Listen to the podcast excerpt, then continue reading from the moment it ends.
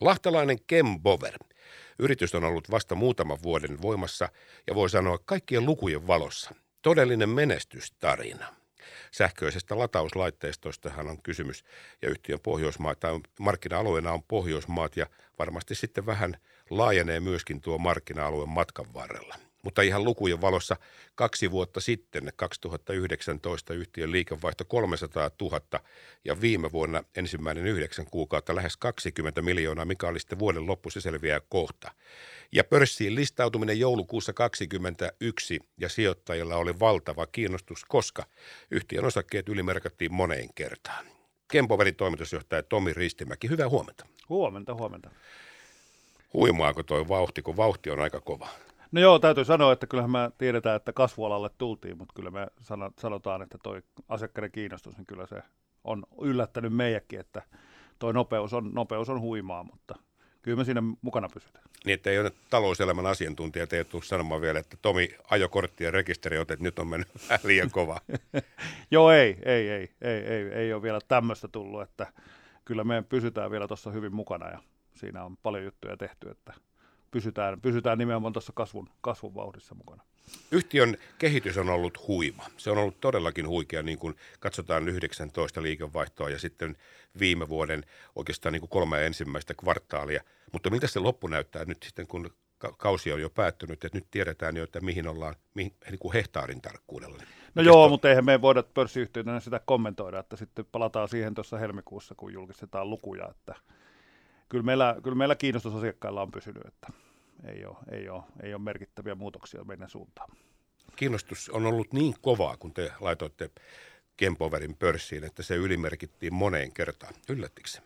Kyllä se yllätti, että kuitenkin ajateltiin sitä, että Kempover oli ennen, ennen tätä, että ennen tätä hanketta niin aika tuntematon yritys niin kuin Suomen tasolla. Ja tietysti tällä alalla, jos puhutaan niin kuin meidän asiakkaista muusta, niin meidät tunnetaan, mutta yleisesti ihmisten keskuudessa, niin eihän, eihän tämä eihän tämä sähköautoilu vielä niin yleinen asia ole, että kaikki tunnistaisi latauslaitevalmistajan nimellä tuosta vaan. Että tietysti Lahden alueella varmaan ollaan oltu näkyvissä ja tietyissä teknisissä medioissa, että sieltä ihmiset tunnistaa, mutta ihan yleistä, yleisesti niin ei kyllä odotettu, että puhutaan niin kuin lähes Suomen suurimmasta, suurimmasta niin kuin määrästä osallistujista osakeantiin. Että.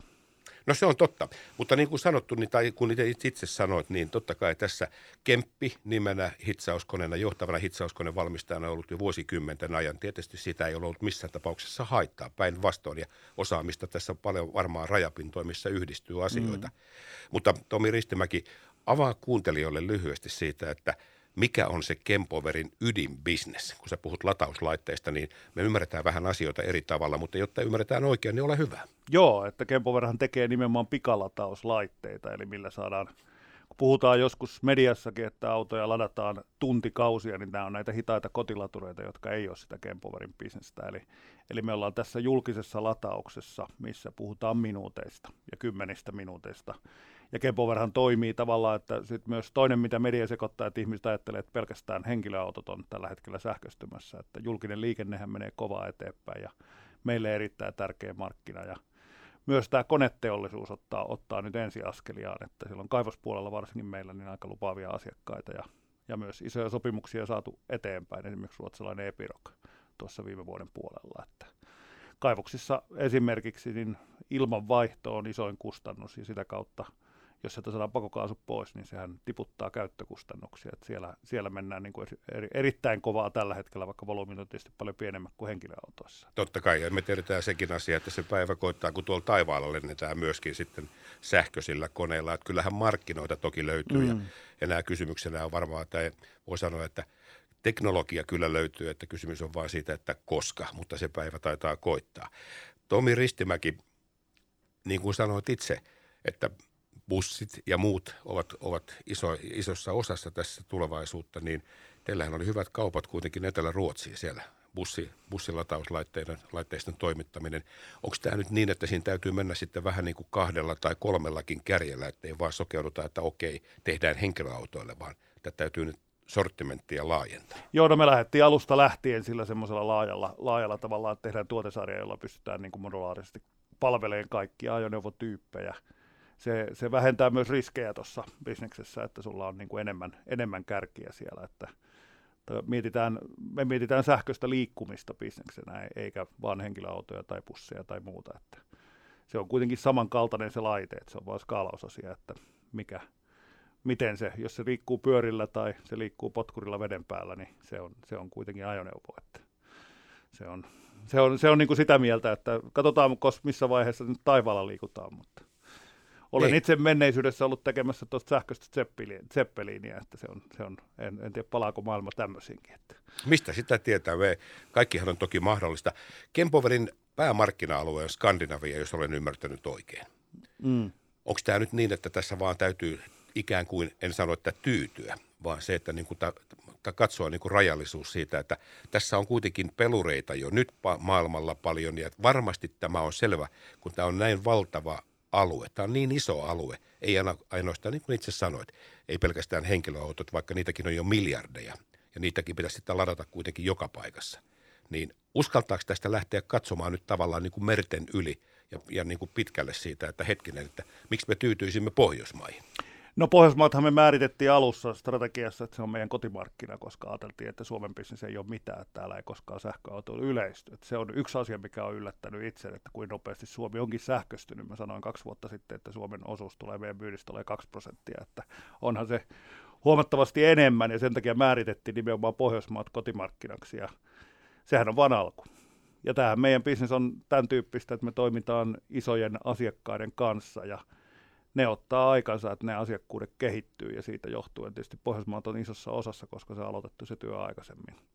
Ja mehän tehdään koko aika tota Euroopan, Euroopan siirtymää vauhdilla, että koko aika tulee, tulee todennäköisesti voidaan julkistaa aika paljon asioita, jotka liittyy nimenomaan Pohjoismaiden ulkopuoliseen Eurooppaan ja kauemmaskin tässä. Tomi Ristimäki, Kempoverin toimitusjohtaja, niin kuin sanoit itse, että nämä kotilatauslaitteet, ne saattaa olla kohta ja varmasti onkin. Ne on niin kuin jo kylkiäisellä, tulee vähän niin kuin lohkolämmitin tai webasto autoissa. Autoteollisuus laittaa se jo peräkonttiin sieltä valmiiksi, kun se haetaan se auto ja sitten se viedään sinne kotiin. Mutta sitten me tullaan siihen toiseen puoliskoon, mikä on teidän ydin, ydinaluetta, on se, että julkiset paikat, on ne sitten huoltoasemia, marketteja, katuja ja muita. Miten sä näet tämän infran – Onko tässä niin kuin tavallaan tämä yhteiskunnallinen infra enää niin kuin tämän kaiken jarruna, koska nyt jos teollisuus on valmis, että kyllä täältä tolppia tulee, että kertokaa vaan, että mihin ne pannaan pystyyn. Kyllähän siinä on niin rakennusta, koko infran kehittyminen on, on omalla tavallaan, että jos puhutaan varsinkin kaupunkien keskustoissa, niin jokuhan puhuu, että sähköverkko ei riitä sähköautojen lataukset. Kyllähän toi meidän kantaverkko riittää ja muu, mutta sitten kun mennään niin kuin yksittäisen rakennuksen sähköliittymään tai muualle, niin sinnehän tarvitaan myös työtä että niiden liittymien kokojahan täytyy kasvattaa. Ja se, se työhän tuossa on niin kuin rinnalla menossa tietenkin. Ja sitten jos mietitään oikeasti puhtaaseen liikenteeseen siirtymistä, niin sitten energian tuotanto tulee sitten seuraavana vaiheena myös, että miten sitä tuotetaan. Ja siellä on toiset panostukset, että tämähän on kokonaisvaltainen siirtymä, siirtymä niin kuin puhtaaseen liikkumiseen, ja tämä on yksi osa sitä, ja mä oon aina insinöörinä ajatellut, että kor pistetään yksi kohta kohdalle ja sitten pistetään muut kohdalle, että ajatellaan sitä semmoisena blokkeina ja asioina, että niitä ei tarvi, tarvi tavallaan yrittää kaikkea tehdä yhdellä, yhdellä kertaa, että saadaan, saadaan fiksattua asioita. Niin, kyllähän tämä laittoi myöskin tämä, tämä liikenteen, nimenomaan liikenteen sähköistyminen aiheutti myöskin sen, että nyt ikään kuin palattiinkin takaisin yhtäkkiä. Tässä 2000-luvulla ajettiin yhdessä sun toisessa maassa ydinvoimalat alas ja nyt sitten huomataankin, että hetkinen, virhepäätös, nyt ei muuta kuin nopeasti takaisin. Tässä on tämä aika haastava paikka. Jos mun henkilökohtaista mielipidettä kysytään, niin mä olisin voinut silloin jo sanoa, että se on väärä, väärä, väärä suunta liikkua. Että tietysti semmoisena ydinvoiman kannattajana ollut ihan, ihan jopa ylioppilasaineista lähtien, että mistä on kirjoitettu silloin jo tiedostavana teininä, mutta kyllähän, kyllähän tämä nyt siirtyy sinne ja päästöttömyys on, on iso juttu iso juttu kaikessa ja siellähän on paljon innovaatioita myös, myös siinä maailmassa tulossa. Ja tämä on nimenomaan, että jos mennään niin kuin luonnonvoimien kanssa energiantuotantoon, niin sehän täytyy jotenkin tasoittaa se kuorma, pitää tuottaa niin kuin tämmöisiä tasaisia energiantuottoja. Ja tämä tietysti lataus tulee olemaan yksi asia, eli sitäkin voidaan säädellä, eli jos sulla on isoja latauskenttiä, niin sä voit sen kulutuksen mukaan myös säätää sitä. Ja jos mietitään sähköautojen latausta, niin pitkät lataukset esimerkiksi julkisessa liikenteessä, niin meidänkin pusseja, mitä ladataan, ne pääosin öisin – ja sehän, sehän helpottaa tuota energiantuotantokuviota, koska saadaan kuormaa, kuormaa tasaiseksi. Että.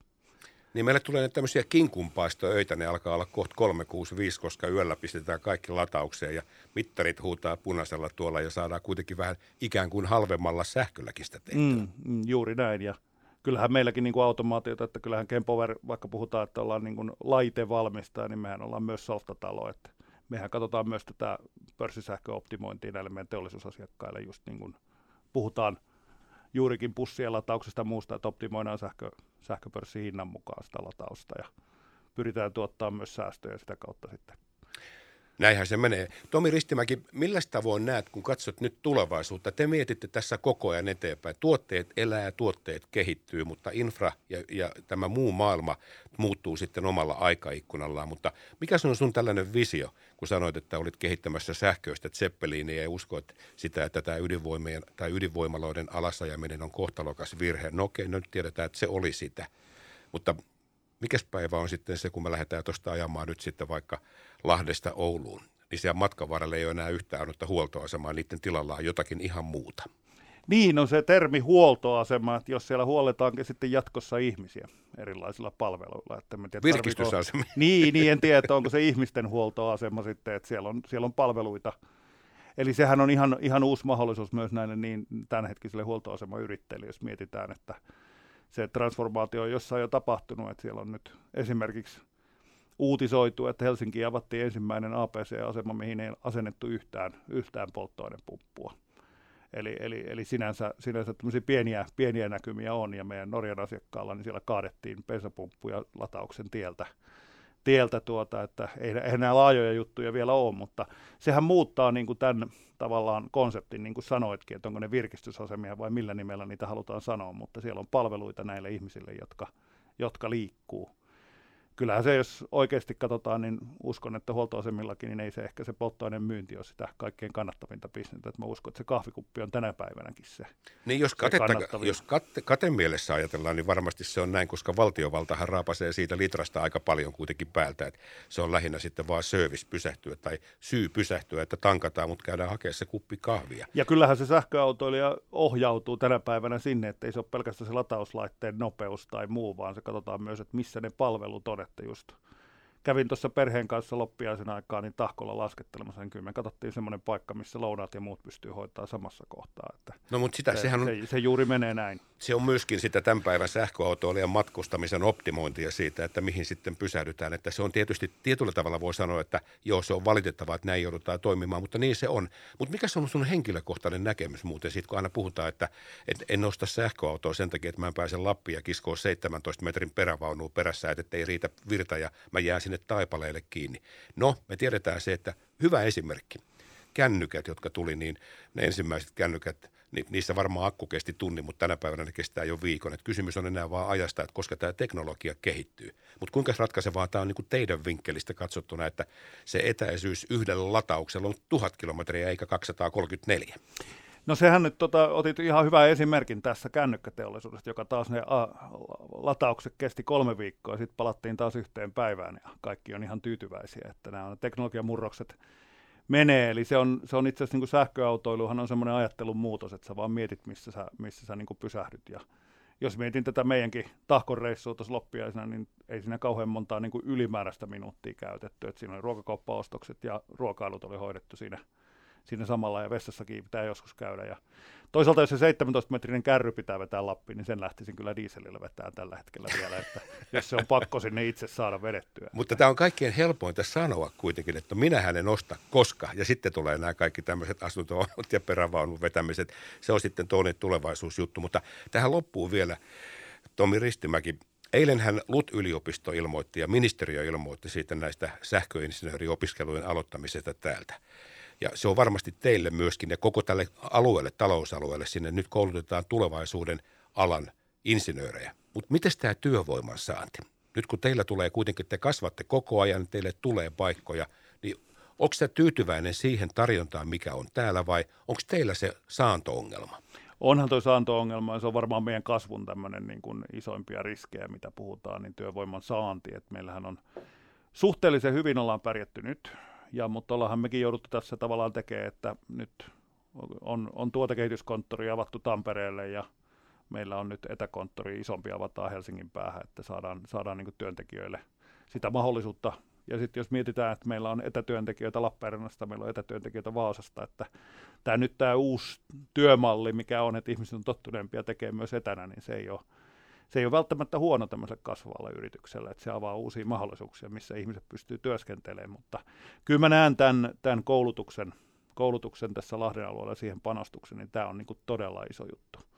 Sitä ei varmaan ymmärretä edes vielä tällä hetkellä, että miten paljon se vaikuttaa, että kaikki uusi teknologiahan tulee keskittyyn yliopistojen ja tutkimuslaitosten läheisyyteen, että ne vuodet, mitä lyhyen aikaa nyt vaikka pohjalainen onkin, niin asuin kuitenkin Lappeenrannassa ja näin, mikä on se yliopiston vaikutus siinä lähellä. Et siinä on niin kuin paljon sitä semmoista. Olin itse myös töissä tämmöisessä yliopiston rinnalle syntyneessä yrityksessä ja si- siinä on niin kuin monta uutta alkua. Ja se tulee, se kehittyy koko ajan, erityisesti teknillisten yliopistojen ympärille kehittyy tämmöistä ei se ole välttämättä edes startuppia, sitten mennään niin kuin suoraan, suoraan jo niin kuin myyntiin ja lähdetään niin kuin maailmalle, että se on niin, kuin niin vahva pohja siinä. Ja kyllähän tämä tulee, tämä kasvu tulee jatkossa yliopistokaupunkeihin ja niin kuin tänne. Eli kun Lahtikin on yliopistokaupunki, niin se on mielestäni niin hyvä tulevaisuus tässä, että pysytään tässä mukana. Siihen on hyvä päättää. Kiitos tästä Tomi Ristimäki, Kempoverin toimitusjohtaja. Eihän tässä voi kuin seurata sivusta, että miten tämä tarina sitten jatkuu tässä, mutta tarina kuitenkin, tämä narratiivi, se on nyt luotu ja nyt katsotaan sitten, että millaisin portaan sinne mennään eteenpäin. Se on vähän niin kuin managementtihommia, että se kuuluu sulle. Joo, kyllä se, se hoidetaan homma, homma kuntoon. Tomi Ristimäki, kiitos tästä. Kiitos.